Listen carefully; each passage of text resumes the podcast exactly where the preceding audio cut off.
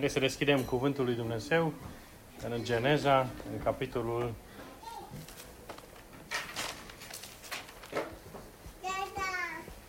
2. Da, mai aproape. Genesa, în capitolul 2.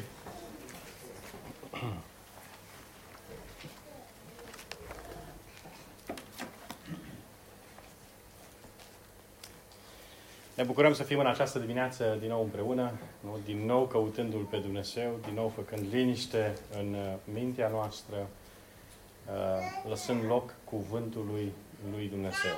De cum poți să faci liniște atunci când furtuna bate tare? Când afară este furtună? Sau când sunt probleme în viața ta? Și uh, probleme în viața noastră sunt uh, deseori. Nu? Cum putem face liniște? Temporar, mulțumesc lui Andrei, ne cunoaștem foarte bine de mult timp, mai mult în timp înainte să, uh, să vii tu chiar în Olanda, nu, Andrei? Mulțumesc pentru gândurile pe care el le-a împărt- împărtășit cu noi. Nu? Uh, să nu te uiți la cei răi, să nu te alimentezi doar din surse care te, uh, îți provoacă neliniște, să te uiți la Dumnezeu și să ai încredere că Dumnezeu va purta de grijă. Că Dumnezeu va răsplăti și celui bun și celui rău. Și cred că în dimineața aceasta, pentru minutele următoare, când ne vom ocupa de Cuvântul lui Dumnezeu, putem din nou să-i spunem lui Dumnezeu, Doamne, uh, fă liniște în inima mea. Poate că sunt lucruri care ne parazitează, ne, ne supără, ne deranjează, nu? Ne, ne captează energiile și mintea Haideți să le lăsăm în mâinile lui Dumnezeu, știind că nu le abandonăm, nu le neglijăm, ci le punem în mâinile celui care poate purta de grijă. Doamne, pentru următoarea oră, următorul timp, cât vom asculta din cuvânt, până ne vom ruga din nou împreună, poate vom servi împreună masa și vom avea părtășie, vreau să pun problemele mele în mâinile tale. Nu? Vreau să știind că eu mă ocup de cuvântul tău, eu las spațiu în intima mea, în mintea mea, de cuvântul tău, iar Dumnezeu se va ocupa de problema ta. Domnul să ne ajute la acest lucru. De fapt, tema din această dimineață este chiar despre acest lucru. Odihnă. Nu? Avem nevoie de odihnă. Și cu cât se apropie vara, cu atât oamenii sunt mai obosiți. Și când începe perioada de vacanță, în prima săptămână, acolo oboseala e maximă. Că tot ce s-a acumulat nu? din perioada de dinainte, se revarsă, iese la suprafață în primele zile de concediu. Apoi mergem în concediu, dacă mergem în România ne întoarcem mai obosiți de drum și de lucruri pe care le-am făcut acolo și ultimele zile de concediu ne dorim să gustăm un pic de odihnă. Apoi mergem la servici și suntem întrebați, ei, cum a fost, cum a fost? Da, a fost bine, nu că pot să spui că a fost rău. Dar, de fapt, în primele zile de lucru, din nou simți oboseala, din nou ai nevoie de odihnă. Cum poți să ai odihnă? Ce înseamnă odihnă? Iar tema din această dimineață, pornind tot din grădina Eden, este despre odihna lui Dumnezeu și odihna în Dumnezeu. Nu va fi despre sabat, deși are legătură și cu această temă. Voi lăsa subiectul acesta altor frați mai pregătiți teologic, nu fiind sau Chris sau alți frați din mijlocul nostru, dar vom puncta câteva aspecte legate de această uh, zi sau de această stare despre odihna lui Dumnezeu. Capitolul 2 spune aici, Moise, cuvântul lui Dumnezeu, spune Astfel au fost sfârșite cerurile și pământul și toată oștirea lor. În ziua a șaptea, Dumnezeu și-a sfârșit lucrarea pe care o făcuse. Și în ziua a șaptea s-a odihnit de toată lucrarea Lui pe care o făcuse. Dumnezeu a binecuvântat ziua a șaptea și a sfințit-o, pentru că în ziua aceasta s-a odihnit de toată lucrarea Lui pe care o zidise și o făcuse. Și am putea să zicem, uite, vezi, până și Dumnezeu a trebuit să o odihnească. A lucrat șase zile și a șapte zi n-a mai putut, a obosit și a trebuit să o odihnească. Nu e adevărat. Pentru că Dumnezeu nu obosește. Există un alt uh, verset, uh, nu, Dumnezeu nu obosește niciodată. El nu obosește nici iertând. Nici în iertare, nu atunci când păcătoșii revin la El, când noi venim din nou și din nou la El cu o stare de păcat, El nu obosește să ne ierte. El nu obosește nici când. El nu s-a odihnit datorită faptului că a fost obosit aici. De exemplu, uh, citeam un comentariu despre acest verset și spunea uh, frumos, uh, în mitologiile sau legendele din Egipt sau din Mesopotamia, nu, comparabile cu perioada în care a scris uh, Moise aceste cărți. Și acolo uh, sunt povești despre creație și despre zei care au creat și care s-au odihnit. Și zeii aceia s-au odihnit, spunea cineva în unele mituri, zeii s-au odihnit pentru că l-au creat pe om și omul a putut să preia sarcina lui Dumnezeu. Și așa zeii au putut să se odihnească. Nu e cazul lui Dumnezeu. Dumnezeu nu s-a odihnit pentru că a găsit un sclav care să-i preia sarcina, așa cum sunt în alte mituri. Dumnezeu nici măcar nu s-a odihnit pentru că a fost uh, obosit de creație și de nu, tot ce a făcut și a trebuit să plece. Nu. O să vedem ce înseamnă din cuvântul lui Dumnezeu odihna lui Dumnezeu. Și cred eu și sper și mă rog ca acest cuvânt, nu, înțelegerea acestei principiu, odihna lui Dumnezeu, să ne ajute în viața de zi cu zi. Dumnezeu aici, uh, ați putea să vă întrebați, ce înseamnă că Dumnezeu s-a odihnit? Dumnezeu s-a odihnit de toată lucrarea pe care a făcut-o. Nu așa zice. A plecat Dumnezeu undeva? S-a retras Dumnezeu din creația Lui? A părăsit-o și s-a dus în cerul Lui, în locul Lui, pe care nu știm, uh, pentru că era obosit de cele șase zile de creație? Ce a făcut Dumnezeu când s-a odihnit? Unde este locul de odihnă al Lui Dumnezeu? Aș vrea să deschideți împreună cu mine în Psalmul 132. O să vedem acolo un verset interesant sau un text interesant din Psalmul 132.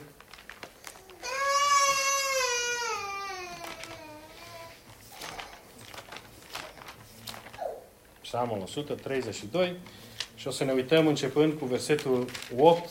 Tot textul este, nu tot psalmul este interesant, dar aici este o cântare a treptelor și în versetul 8 spune aici, scoală-te, Doamne, vinul la locul tău de ohnină, odihnă. Iată, Dumnezeu are un loc în care merge să se odihnească. Nu? Merge să se odihnească. O să vedem ce înseamnă lucrul acesta. Dar aici spune psalmistul, scoală-te, Doamne, vinul la locul tău de odihnă, tu și chivotul măreției tale. Și în versetul 7 zice psalmistul, haideți. Unde? La locuința Lui. Să ne închinăm înaintea așternutului picioarelor lui. Interesant. Locul de odihnă a lui Dumnezeu este locul închinării. Nu este un loc în care Dumnezeu se retrage și stă singur, așa cum ne dorim noi uneori, nu? Când ești obosit, ce vrei să faci? Să retragi, te duci în altă cameră, dacă sunt copii mici, spui soției sau soțului, ai tu puțină grijă, nu? Pentru că eu vreau să mă odihnesc. Scoală-te tu noaptea aceasta, nu? Cum a fost azi noapte uh, acea, am auzit-o la un moment dat uh, pe Adela, uh, nu știam, plânge, râde. Râdea. Avea un vis și râdea în vis. Dar râdea în așa fel încât noi am crezut că plânge. După aia, mai, după o oră, iară, s-a sărit iar somnul. De ce? Că vrea la toaletă. Nu? Când ai o noapte de genul ăsta sau când ai două nopți de genul ăsta cu un copil bolnav acasă, simți nevoia de odihnă și spui, scoală-te tu în noaptea sau fă tu, nu? Ne retragem locul de odihnă a lui Dumnezeu, locuința în care Dumnezeu se odihnește, este locul închinării. Ați gândit la locul acesta? Este locul în care El primește închinare. Ce înseamnă închinare? Nu dezvoltăm acest subiect, dar este locul părtășiei. Este locul în care Dumnezeu se întâlnește cu creația Lui. Deci când Geneza spune că Dumnezeu s-a odihnit în a șaptea zi, în niciun caz El nu a plecat uh, într-un loc departe de creația lui. La mare, dacă aș fi să continui, știi, modul ăsta aproape uh, fără reverență de a vorbi despre Dumnezeu, dar cel puțin înțelege mai bine. El nu s-a retras din creația lui, el a rămas în creația lui, dar în, uh, în relație cu tot ceea ce a creat și, bineînțeles, cu omul, cu Adam și Eva, Dumnezeu s-a odihnit. De ce? Pentru că el a început o relație de închinare, de acceptare a închinării din partea lui Adam și a Evei. Scoală-te, Doamne, vinul la locul tău de odihnă, tu și chivotul mărăției tale. Preoții tăi să se îmbrace, și fiți atenți la acest verset, versetul următor, preoții tăi să se îmbrace în neprihănire și credincioșii tăi să scoată strigăte de bucurie. Locul întâlnirii omului cu Dumnezeu este locul odihnei lui Dumnezeu atâta vreme când uh, omul se apleacă în închinare către Dumnezeu și cum sunt oamenii îmbrăcați, în ce fel stau oamenii în prezența lui Dumnezeu, preoții tăi să se îmbrace în neprihănire. Și poporul tău și credincioșii tăi să scoată strigătă de bucurie. V-ați gândit vreodată la lucrul ăsta? că închinarea implică și neprihănire, dar și bucurie, o bucurie pe care nu poți să o uh, uh, canalizezi, să o reții, să o stăpânești. Pentru atunci când strigi de bucurie, nu? Atunci îți dai drumul. Atunci uh, nu mai ai nicio limită. Atunci te simți liber. Îmi aduc aminte două imagini. Prima imagine este a vacilor primăvara care sunt eliberate din staul, aici în Olanda, că în România nu știu dacă se aplică, nu care încep să alerge acolo pe câmp. Nu știu dacă ați văzut un film pe YouTube. Nu alergă pe câmp plină de bucurie. Ele nu scot strigăte de bucurie. Dar asta e imaginea mea, o bucurie dezvănțuită, o bucurie liberă, te simți liber înaintea lui. Nu? Vacile acelea pe câmp, că în sfârșit au găsit libertate. Credincioșii sau poporul lui Dumnezeu sunt liberi înaintea lui Dumnezeu. Sau mă gândesc la niște copii care se joacă lipsiți de necazuri, lipsiți de probleme, lipsiți de griji, plini de bucurie în prezența părinților lor. Frații mei, când ne apropiem de Dumnezeu, Dumnezeu se odihnește în părtășia cu noi, Dumnezeu acceptă sau așteaptă închinarea noastră, iar Dumnezeu vrea să ne îmbrace și cu neprihănire, dar și cu bucurie. Nu știu cum vă gândiți voi, de exemplu, dacă citiți Isaia 6, nu acolo când Isaia 6 este, sau 7, 6, cred, acolo când Isaia vede nu, acea scenă din cer în care îngerii se închină lui Dumnezeu. Nu? Și strigă Sfânt, Sfânt, Sfânt. Nu știu cum vă închipuiți ce imagine avem noi despre Dumnezeu atunci când ne apropiem de El în închinare. Uneori mi închipui pe Dumnezeu și astea sunt imagine pe care eu mi le, uh, nu? pe care trebuie să mi le schimb, ca un Uh, ca un tată sau ca un bunic mai degrabă, nu, în vârstă, blând, dar un pic morocănos, un pic aspru. Nu în sens moldovenesc, aspru am sau în sens din nordul țării. Aspru în sensul uh, tăios, critic. Să nu faci o greșeală, să nu fie tonul mai sus sau mai jos. Aduți aminte ce ai făcut mai devreme. Eu ți-am zis să nu faci asta. Înțelegeți? În niciun caz. Dumnezeu ne prezintă în, în Scriptură o imagine a lui a unui Tată, a unui Dumnezeu care vrea să îmbrace cu bucurie pe credincioșii care se apropie de El. Ce, ave, ce avem noi nevoie de la El ca să putem fi liberi, vom afla puțin mai târziu. Dar asta este relația pe care El și-o dorește cu noi îmbrăcați în neprihănire, scoțând strigăte de bucurie înaintea Lui, în felul acesta închinându-ne înaintea Lui, în felul acesta El odihnindu-se în închinare. Acesta este locul de odihnă al Lui Dumnezeu. Odihna lui Dumnezeu înseamnă părtășia cu noi. Odihna lui Dumnezeu înseamnă ca noi să fim îmbrăcați în neprihănire, nevinovați, să nu avem nimic pe cuget, nicio problemă, să putem sta liberi înaintea lui Dumnezeu ca niște copilași în, în, în prezența unor părinți buni, adecvați, care se bucură și scot strigăte de veselie. Suntem noi astfel de copii ai lui Dumnezeu? Avem noi libertatea aceasta înaintea lui Dumnezeu? Ne bucurăm noi în felul acesta în relația noastră cu Dumnezeu, de Dumnezeu? Ne bucurăm noi, ca să mai adăugăm o nouă dimensiune, unii de alții, împreună, în închinarea noastră comună de Dumnezeu, suntem noi la fel de liberi? Dacă nu, atunci haideți să ne cercetăm. Pentru că altfel, poate suntem influențați, cum zicea Andrei mai devreme, de surse greșite. Și sursele astea greșite nu pot să numai din lume, de la cei răi, uneori sunt surse greșite din uh, lumea religioasă, să o numesc așa care spune că îl trăiește pe Dumnezeu, că îl cunoaște pe Dumnezeu și care prezintă un imagine, o imagine, un model al lui Dumnezeu, în care omul trebuie să fie tot timpul ori trist, ori înfrânt, ori să nu te simți liber înaintea lui. Îmbrăcați în neprihănire și scoțând strigăte de bucurie. Și aici, dacă ne rămânem puțin în seama acesta, 132, spune versetul 13, da, Domnul a ales Sionul, și-a dorit, l-a dorit ca locuință a lui. O locuință de odihnă. Acesta este locul meu de odihnă pe veci. Spune Dumnezeu aici în versetul 14. Voi locui în el căci l-am dorit. Îi voi binecuvânta din belșug. Hrană. Voi sătura cu pâine pe săracii lui. voi îmbrăca și fiți atenți, dragii mei, de unde vine neprihănirea și de unde vine bucuria de care vorbeam mai devreme. Voi îmbrăca în mântuire pe preoții lui. De unde vine neprihănirea? Hainele pline de neprihănire ale preoților? De la o viață trăită uh, sfântă toată săptămâna, de la o viață trăită uh, fără niciun fel de probleme în relații cu ceilalți sau în relații cu Dumnezeu? Nu. De la Dumnezeu. Dumnezeu este Cel ce îmbracă pe preoți în neprihănire. Și credincioșii Lui vor scoate strigăte de bucurie. De fapt, atunci când ești curat, atunci ești liber.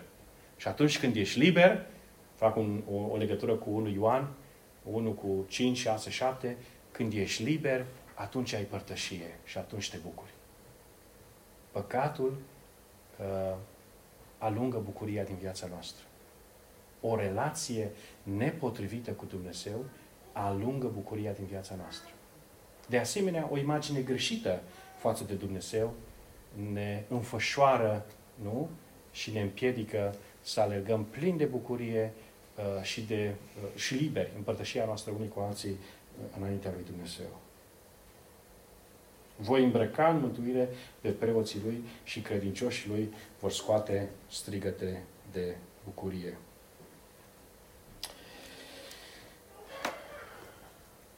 El s-a odihnit a șaptea zi, nu? Întoarcem înapoi în Geneza 1, Geneza capitolul 2. Dumnezeu s-a odihnit a șaptea zi. Unde s-a odihnit Dumnezeu? Unde a plecat Dumnezeu? Nicăieri. El a rămas în mijlocul creației. Probabil că a fost prima zi, prima dimineață în care Dumnezeu s-a întâlnit cu Adam și cu Eva și au umblat împreună. Nu cum vedem mai departe descris în capitolul 3 că Dumnezeu umbla în răcoarea zilei căutându-l pe Adam, iar Adam și Eva, după căderea în păcat, plini de rușine și de vinovăție, ascunzându-se de frică de Dumnezeu. Mi-a fost frică, am auzit glasul tău și mi-a fost frică. De ce? Pentru că păcatul intrase în lume. Dar înainte de asta, locul de odihnă lui Dumnezeu a fost părtășia.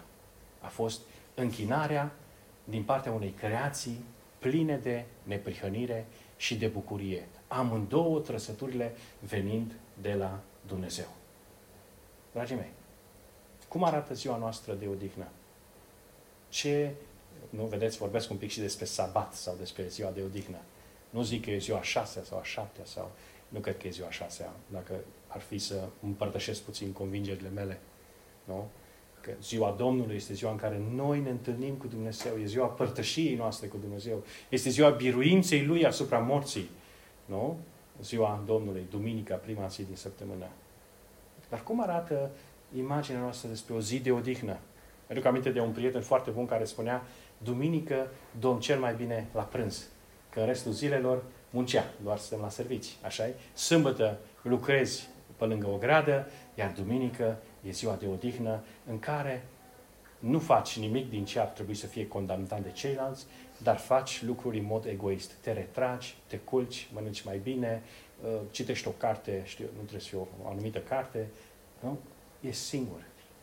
Pe când ziua de odihnă a lui Dumnezeu este tocmai părtășia cu noi. Exact invers.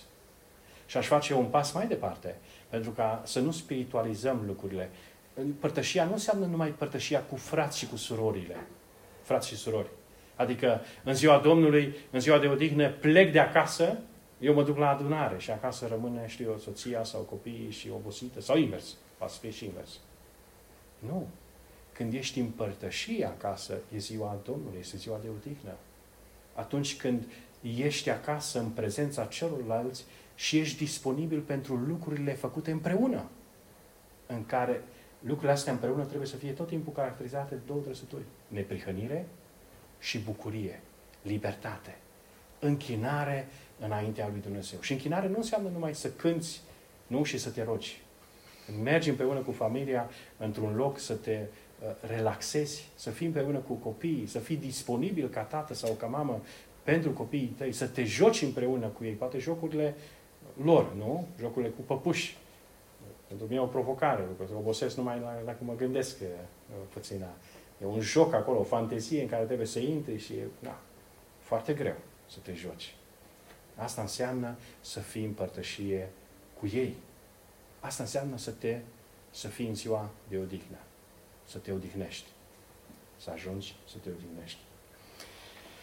Capitolul 2, versetul 2, Geneza în ziua șaptea Dumnezeu și-a sfârșit lucrarea pe care au făcut și în ziua șaptea s-a odihnit de toată lucrarea lui pe care au făcut Aș citi acest verset, în ziua șaptea Dumnezeu s-a bucurat de toată lucrarea pe care au făcut. Înțelegeți?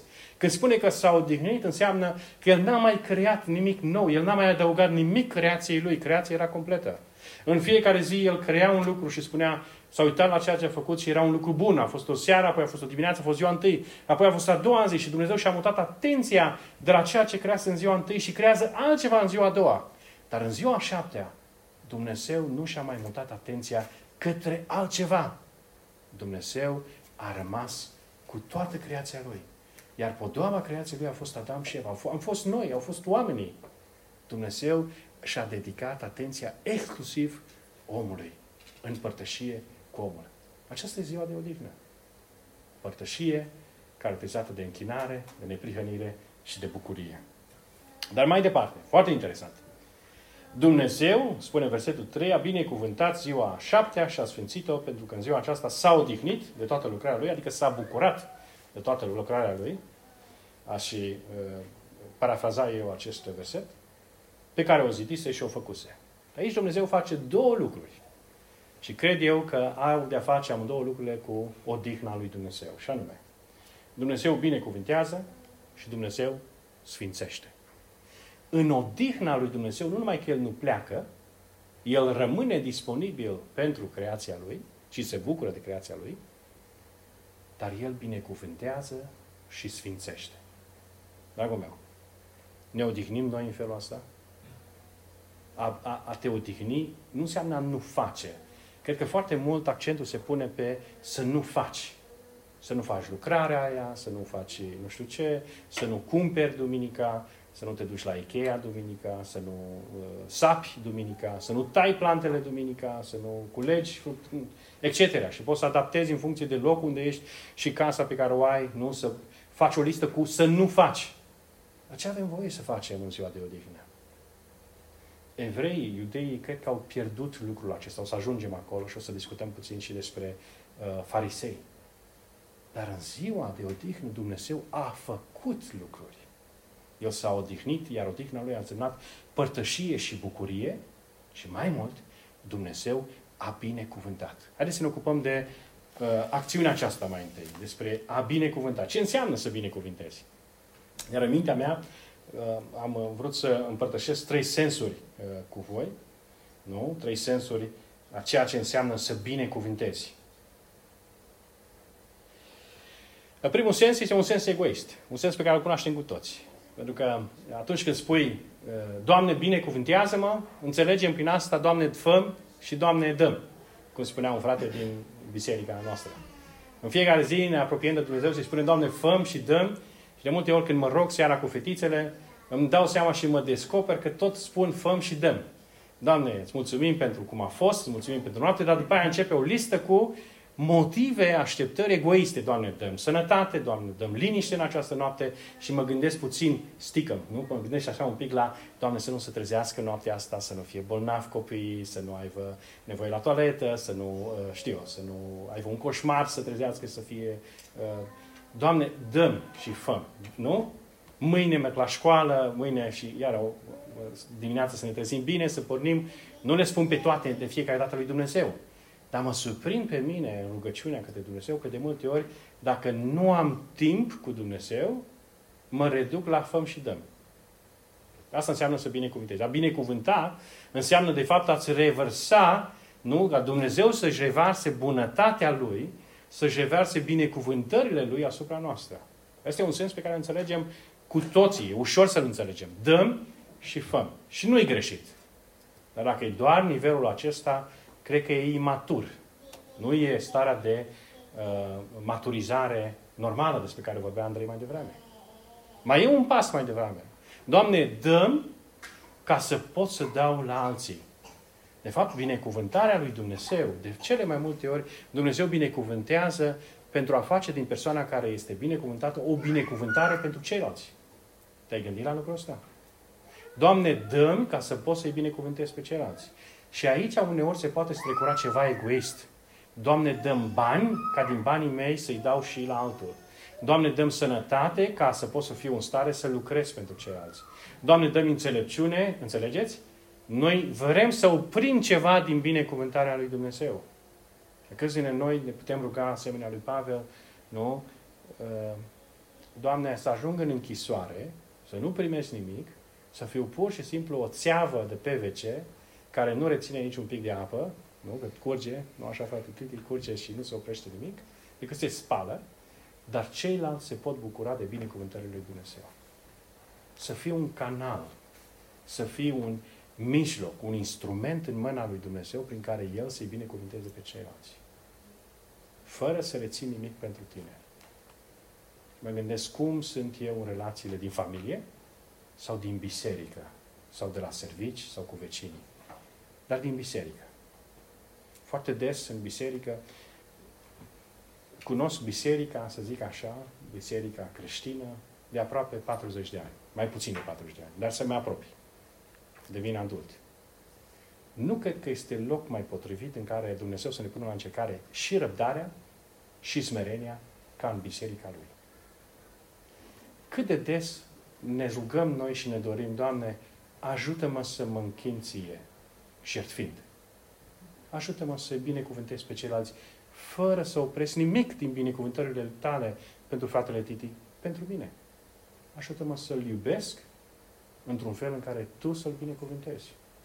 Fără ca eu să simt că mă binecuvântezi și pe mine.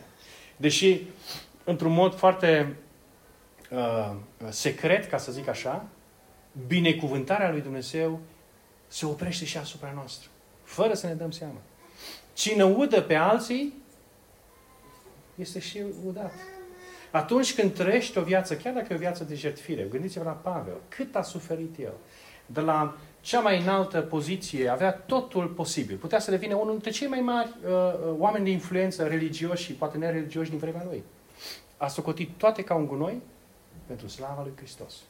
A devenit un paria, a, venit, a devenit un om pentru care iudeii au făcut un legământ ca să-l omoare, nu? Așa de urât era în vremea lui. Și totuși, prin el, Evanghelia a fost dusă la neamuri. Câți dintre noi ne dorim să fim binecuvântați în felul acesta de Dumnezeu? Ca ceilalți să cunoască, să primească binecuvântarea lui Dumnezeu prin noi. Poate, sau mai degrabă, fără ca noi să oprim ceva. Asta e modelul 2. Dă și Modelul 3, un ajutor potrivit eh, Mulțumesc.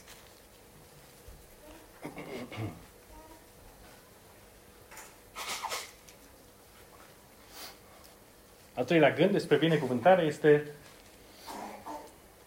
Geneza 1 cu 28. Și poate vom fi scurți, nu știu cât este timpul, da? Timpul de trece repede. Geneza 1 cu 28 spune aici cuvântul lui Dumnezeu. Și Dumnezeu a zis un alt sens al binecuvântării. Iată că v-am 1 cu 28. Dumnezeu i-a binecuvântat, vorbind către om, Adam și Eva, Dumnezeu i-a binecuvântat și Dumnezeu le-a zis, creșteți, înmulțiți-vă, umpleți pământul și supuneți-l. Și stăpâniți peste păștii mării și așa mai departe. Ce înțelegem din versetul acesta? De multe ori când citesc versetul ăsta, de foarte mult când l-am citit, m-am oprit doar la sensul uh, să mă mulțesc, adică să devin puternic, să devin statornic, să nu mă dărâme nimic, să am copii, să am o familie puternică, să fiu cap și să nu fiu coadă, să fiu stăpân, nu să fiu un Leidinghavende, nu să fiu puternic și să stăpânesc. Asta e sensul egoist, sensul lumesc, este sensul păcătos al uh, binecuvântării de aici. Bineînțeles că Dumnezeu vrea ca noi să fim cap și nu coadă. Dar cap, a fi cap înseamnă a sluji, a da, a ocroti. Sensul de aici este următorul. Adam era și Eva erau binecuvântați pentru a trăi, a ajunge să trăiască scopul lui Dumnezeu pentru viața lor. Și ăsta e al treilea sens. A fi binecuvântat înseamnă a ajunge să trăiești potrivit planului lui Dumnezeu pentru viața ta. Asta înseamnă să fii binecuvântat. Să trăiești potrivit planului lui Dumnezeu pentru viața ta. Și pentru Adam și Eva însemna lucrul acesta să se mulțească, să stăpânească într-un mod netiranic, într-un mod ne cum sunt stăpânii acestei lumi, înțelegeți? Să stăpânească așa cum Isus Hristos ne-a arătat ca exemplu cât a fost El pe pământ, slujind și în felul acesta conducând, ocrotind, nu? În felul acesta fiind stăpânitor. Și în felul acesta Adam și Eva trăiau scopul pentru care Dumnezeu i-a creat. Și mă gândeam că din nou tot timpul fac aplicația aceasta, nu? Asta a fost acțiunea lui Dumnezeu în ziua lui de odihnă, să binecuvinteze, să-l, să-l ajute pe Adam și pe Eva să crească pentru a atinge acest scop. În ce fel mă port eu în relațiile din biserică sau din familie sau de la servici sau de acasă sau cu prietenii, în așa fel încât cei cu care eu relaționez se pot dezvolta, pot ajunge să trăiască planul lui Dumnezeu pentru viața lor. Fără invidie. Fără să fii invidios că unul este mai sus decât tine. Fără uh, gelozie. Fără răutate. Poate să te cheltuiești fără să primești ceva înapoi. Care e planul lui Dumnezeu pentru celălalt? Să-l ajungi să creadă atunci când este doborât, înfrânt, când trece printr-o perioadă grea, mai ales nu familiile noi care vin în Olanda și își caută un loc și încearcă sau un altă. Nu? E o perioadă grea. Suntem noi alături și să încurajăm. Dumnezeu are un plan cu noi. Nu înseamnă neapărat că planul acesta se traduce prin uh, vom reuși să avem o viață stabilă și înfloritoare aici în Olanda. Nu știu dacă pentru fiecare este planul lui Dumnezeu. Se poate lucrul ăsta.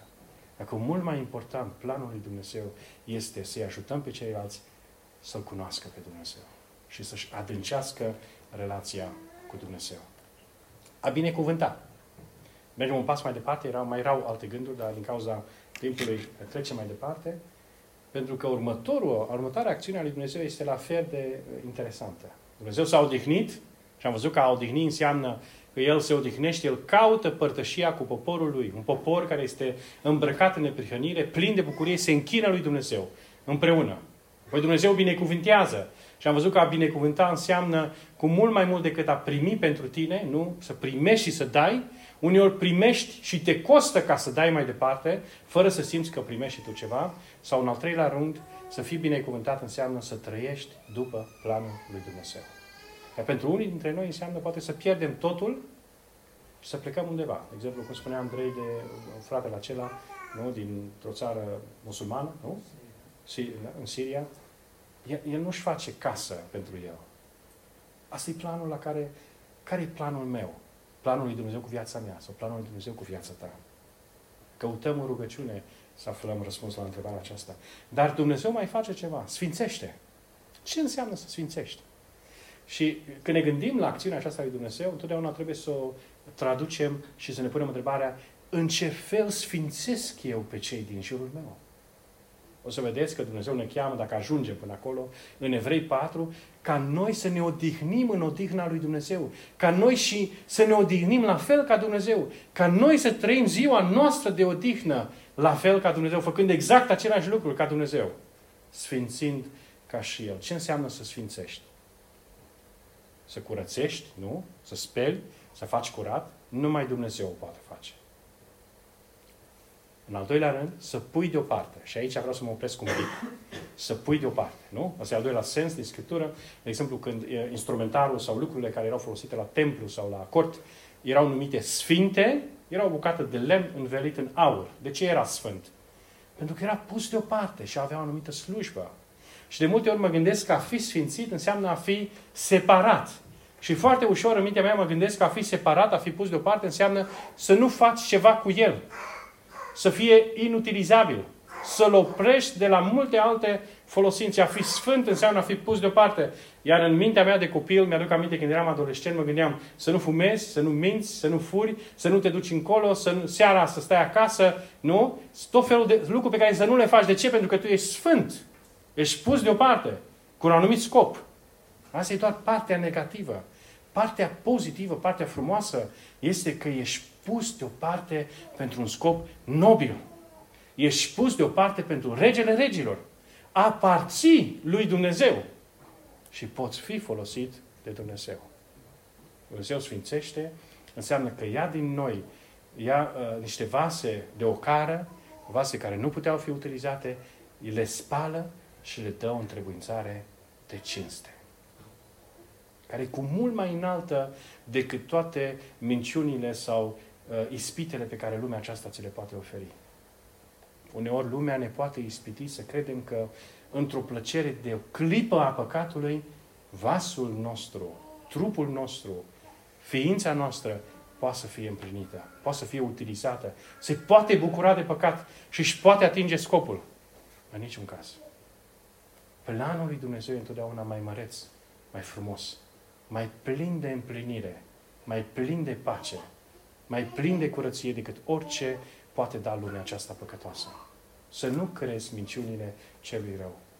Uite-te la viața ta și gândește dacă traseul pe care mergi, viața pe care o trăiești, este pusă deoparte pentru Dumnezeu sau nu.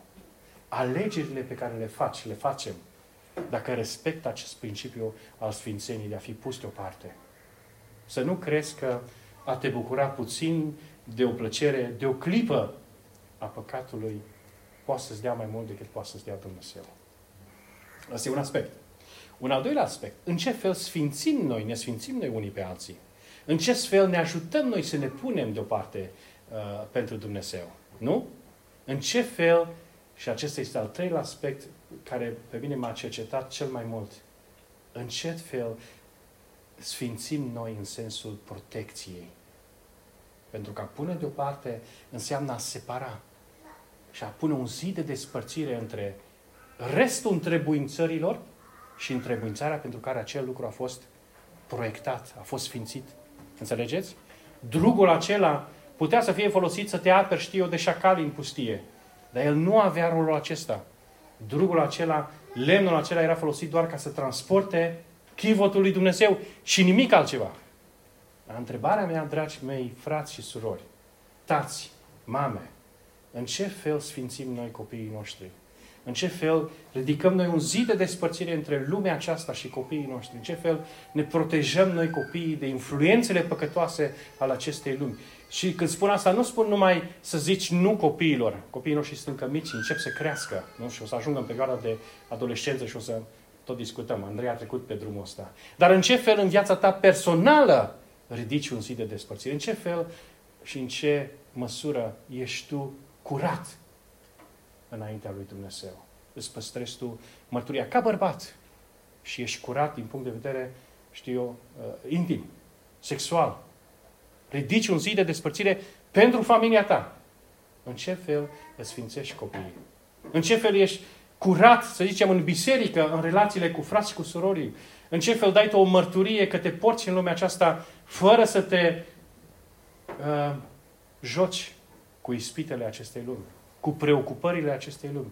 În ce fel ridici un zid de despărțire și trasezi o cale dreaptă și curată și clară pentru frați și surori. În felul ăsta se trăiește cu Dumnezeu.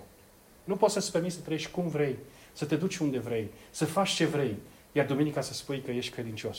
Nu spun fiecare să se cerceteze și să-și aplice cuvintele acestea în viața lui. Dar în ce fel suntem noi un sprijin unii pentru alții? În ce fel suntem noi un zid de despărțire între învățăturile false din creștinism și învățătura curată din cuvânt? Și poate cuvântul ăsta se aplică mai mult pentru, știu eu, Crist sau Fin sau cei care iau cuvântul, dar și pentru noi, în discuțiile dintre noi. În ce fel sfințim noi familia noastră? Înțelegeți? Cu rolul pe care noi îl avem în familie ca bărbați sau ca tați. În ce fel protejăm noi inima fetelor, fetițelor noastre, de exemplu? Fiind disponibil ca tați, ca bărbați, afectiv și hrănindu-le emoțional, pentru care să nu fie mai târziu, știu eu, victime în lumea aceasta. Și lista asta se poate continua. Dar vedeți? În ziua de odihnă Dumnezeu a căutat părtășia cu creația Lui. La fel și noi să căutăm părtășia dintre noi și părtășia cu Dumnezeu. În ziua de, Dumnezeu, de odihnă Dumnezeu a binecuvântat. La fel să ne dorim și noi să binecuvântăm. Dumnezeu a sfințit și vedeți că termenul acesta are implicații foarte practice. Mă opresc aici. Gândurile ar fi putut continua, dar din pricina timpului mă opresc aici. Aș vrea să vă spun că Dumnezeu ne cheamă să trăim o viață în odihna Lui. El nu ne cere doar să trăim o zi pe săptămână în felul acesta. El ne cheamă să intrăm în odihna Lui și să uh, trăim în felul acesta. Domnul să ne ajute, să ne dea har, să ne cercetăm, nu? să ne curățim și să ne unim în libertate, în bucurie unii cu alții, căutându-L pe Dumnezeu în toată inima. Ia să-mi dea harul acesta. Amin.